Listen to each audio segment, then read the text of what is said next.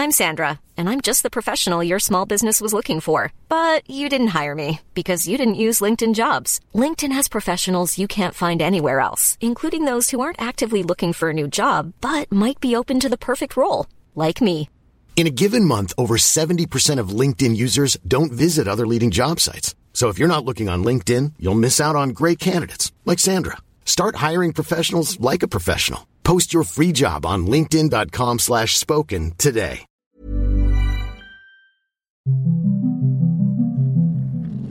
After the Apocalypse, a pandemic survival story. Season 1, Episode 8, West.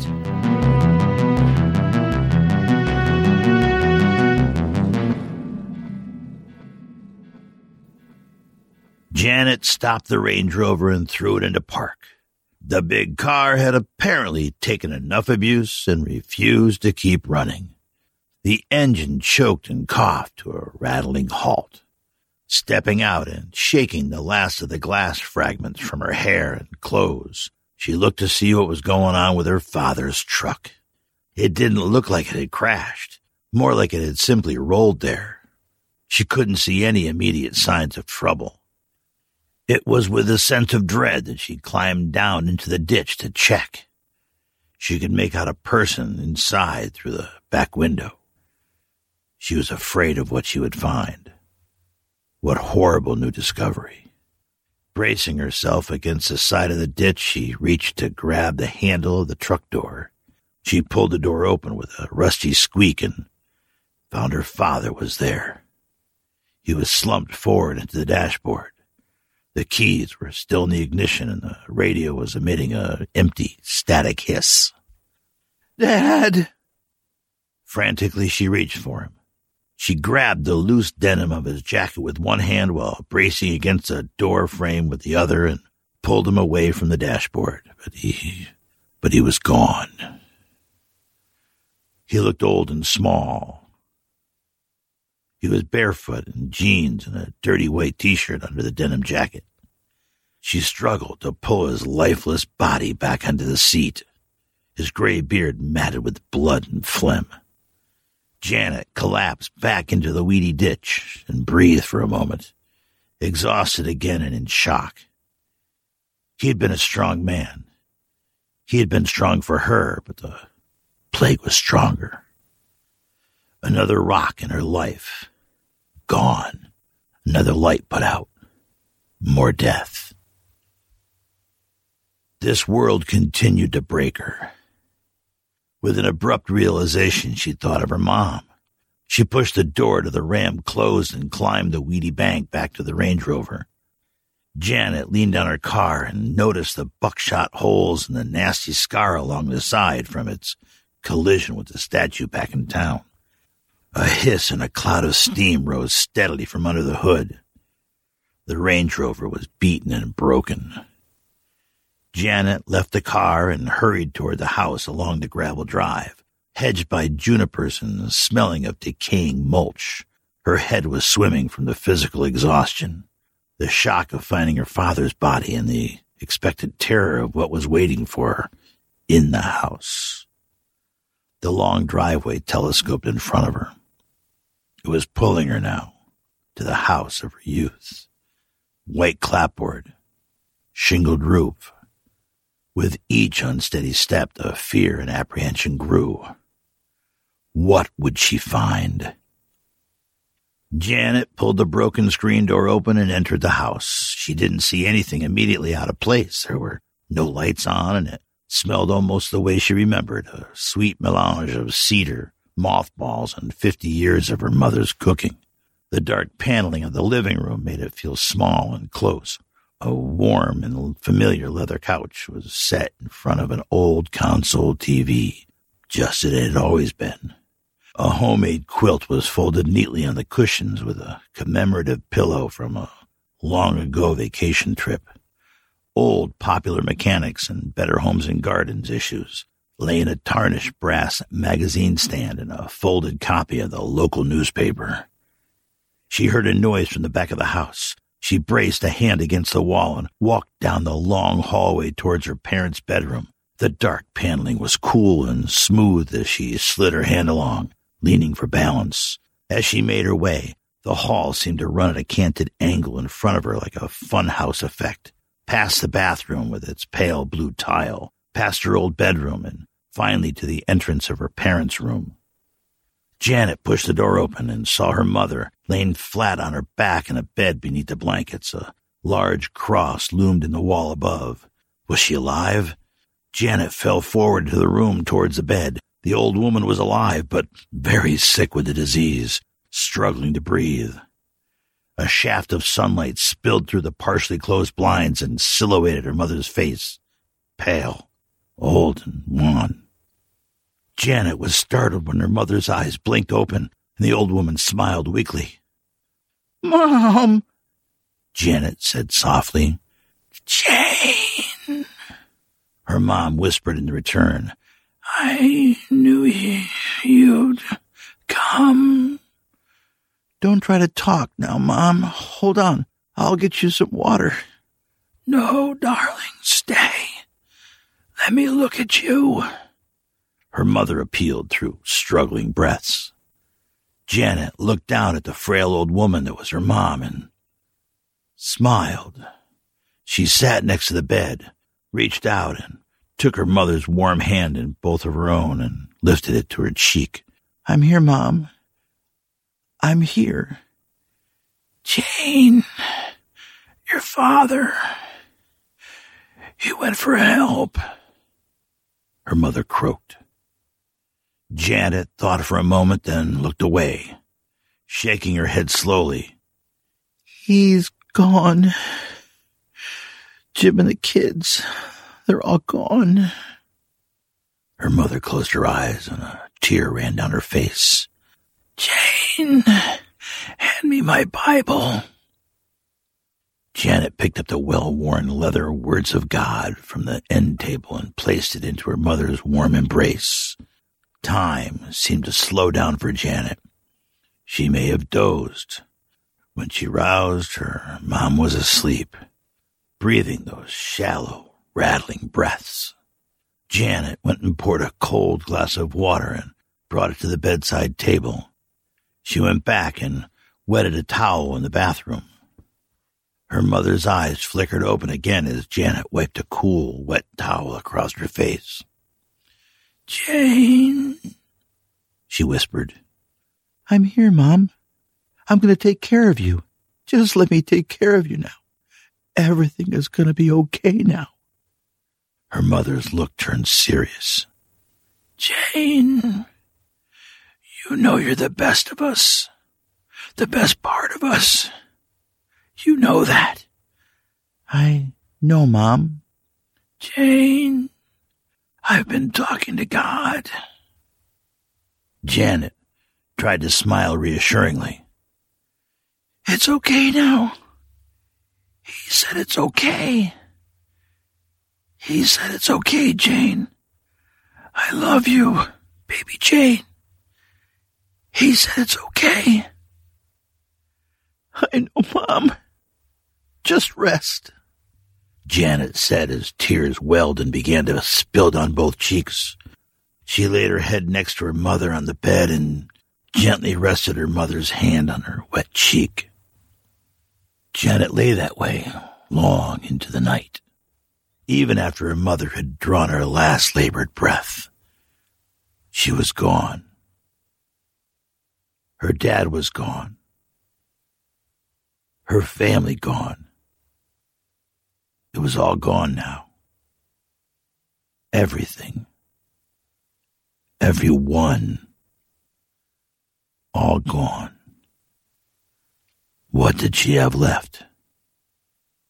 Nothing.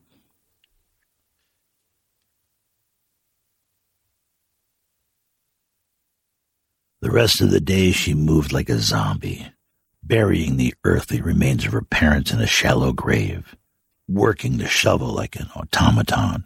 She laid the withered remains of her mother, shrouded in a homemade quilt next to her father. She leaned on the shovel for support, looked down and wiped the wet dirt off her blistered hands. What would she do now? What could she do? Everything was gone. She was wrung out. She had nothing left to give and nothing left to live for. Janet, loving daughter, mother, wife, who was also a hard ass killer lawyer who never rested, who never lost, was being pounded into the ground like a broken stake. She thought for a moment that she might as well just lay down in that grave with her parents. Why couldn't the disease have taken her too? Janet picked up her mother's Bible and it flipped open to a section that had been held by an ornate bookmark with a picture of a saint. The banner beneath the woman in the medieval garb read, Saint Agnes of Rome. Janet read the marked passage out loud in an exhaustive whisper. Isaiah 43 5. Fear not, for I am with you. I will bring your offspring from the east, and from the west I will gather you. West, she repeated as the words from the verse swirled in her head. She would keep moving, not because she had anywhere to go, not because of any purpose, but because there was simply nothing left for her here. Nothing but ghosts. And she didn't have the energy to talk to ghosts anymore. Janet closed the old Bible, bent down, and tucked it into the quilt. She picked up the shovel and covered the last connection to her old life with dirt. Janet took a cold shower and pulled on some of her old hiking clothes that her parents had stored in the attic. Jeans, thick shirt, and down vest along with a backpack. The Range Rover was dead. It had joined the soiled heap of death that was her world. She'd move west on foot. She tried to find her old hiking boots, but they were rotted out from sitting those years in the wet basement. She opted instead for an old pair of running shoes from college. They'd have to do. She threw a sleeping bag and some food in the pack along with some pictures of her family and parents and started walking. Janet slumped her way into the dirt trails and hills behind her house, heading vaguely west into the nothingness of forested hills. She walked alone. Eventually, when the exhaustion overcame her and the Sun was low. She sat down on a tree that had toppled onto the road during the storm. She put her head in her hands and breathed. Emotions came at her in a rush the loss, the death, the brokenness. It all swam into her mind. She began to sob.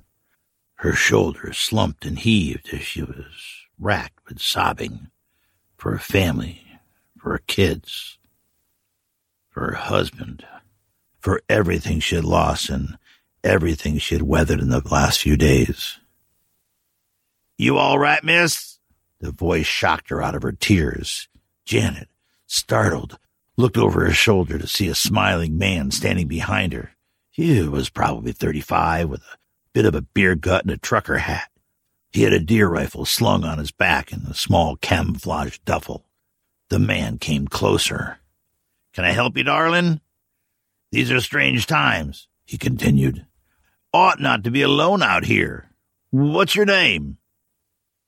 Janet turned her head and appraised the man with a sideways glance. He was smiling, but his eyes were shifting around between her and the road and the woods. Janet did not answer. She watched the man's body language and saw it turn from friendly to patriarchal. Another a-hole, she thought. But did it even matter? At this point, with nothing left, was it even worth fighting? All those years of fighting and everything gone? Just leave me alone, Janet finally said flatly. Well, I don't think I should, the man said, reaching out and putting his hand on her shoulder. It ain't safe for a woman like you to be alone in these times. Janet fought the urge to tense up at his touch and feigned resignation, but something, Something deep inside her lit like a small fire. She may have been broken, but she wouldn't acquiesce to a man like this while she still had breath in her body. You and me, we're going to be friends now. he drawled. As he leaned over her from behind, something inside of her snapped. She remembered those Krav Maga training sessions in the city, like the uncoiling of a spring. She brought the hard point of her elbow up into the man's throat. He staggered back with a shocked look on his face, trying to unsling the rifle. But she was on him, bringing a fistful of sand and gravel into his eyes. Stop! He screamed, swinging blindly with his fists. Janet, on her feet, circled out of reach. She grabbed a rock from the ground and threw it with the fury of a thousand souls at the man's head. He screamed and dropped to his knees. The man was on the ground, curled up holding his head. Janet kicked him a couple times, spending her remaining fury in the act. Stay down, she commanded. She took the man's pack and rifle and tossed them aside. She kicked him again for good measure. Janet knelt on one knee and leaned in close. Staring coldly into his bruised and bloody face, she said, KJ, my name is KJ. Janet straightened up to her full height and inhaled deeply. If this was the way the world wanted to play it, so be it. In fact, bring it on. She had nothing left to lose, but she also had the skills to survive. She was uniquely suited for this new world. Janet had spent the last 15 years juggling work, life, and family. Now she only had to worry about one thing survival. That simplified things. She left the man to his misery and headed west into the low sun.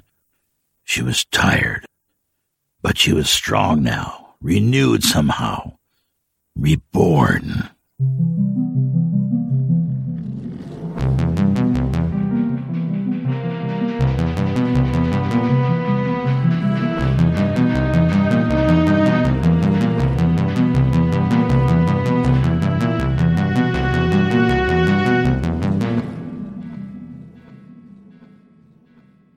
Hello, my friends. How are we surviving this week? This is Chris, your writer and producer, talking to you live from the frozen wastes of New England. If you listen hard, you can hear the winds howling outside my office window. So today we wrapped up the fourth chapter introducing our friend Janet, KJ the Killer. What do you think? Would love some feedback. As always, would love whatever support you can lend me through sharing the story with your friends or or even with your enemies. And as we build our audience and our community, I'm enjoying myself, but I need your shekels, your ducats, your real, your pounds, and your dinars to keep the lights on. So do us a solid and go to the Patreon page at patreon.com forward slash after the apocalypse, all one word. Make a donation, keep the story going. This week, I'd like to thank my friend Jim for pitching in. Thanks, Jim. I appreciate the support. I've always been a fan of science fiction, and writing this story has really helped me dig into that a little bit more, think harder about the genre. Because for a lot of people, science fiction is like, you know, it's comic books, right? The stuff your 10 year old boy or nerdy men with no social skills do. It gets the short shrift, so to speak. But I've always been a fan. I like the way science fiction creates a safe space to explore new ideas, sort of a sandbox for out of the box thinking. It's a place where authors can chew on what ifs and not get beat up culturally for it. And I just listened to an interesting piece by Jordan Hill on the libertarian history of science fiction which was thought provoking. He references the hard science fiction authors from the quote unquote golden age of science fiction, like Asimov and Heinlein and all those great stories.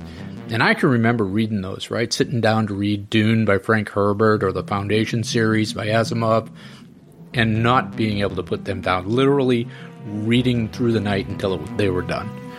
But I'll share another foundational, no pun intended, story that has influenced me. And it's a book that uh, started as a pulp serial written by L. Ron Hubbard. Yes, that L. Ron Hubbard. But this was before he went nutty with the Dianetic stuff. It's called Final Blackout. And it was published in book form in 1948 and very much influenced by the world wars and that generation's experience in those wars. It has a character named the Lieutenant that is one of the best apocalyptic characters ever written. Uh, it's a bit dated now, but it's a fine piece of writing, and I fully intend to lean on it in my apocalypse. So, thank you for listening. Again, if you can contribute some to the Patreon, that would be great. I'm posting the transcripts of the shows there and other things like these outros and character sketches. If you become a patron, you get access to those. Please share with your friends. We are four weeks into our official launch and we're just pushing past 700 listeners. If I can get a couple bucks from 100 true fans, I can keep the project going. My friend Dave is uh, offering to have his daughter, who's an art student, do some fan art on the characters. I love that. I have a very clear sense or picture of them in my head, but I'd love to see how other people see them from the audio. That would be interesting to me. So I'll leave you with that, my fellow survivors. Next show, we introduce my favorite character so far, and I know you're going to love him as much as I do. As always, keep surviving.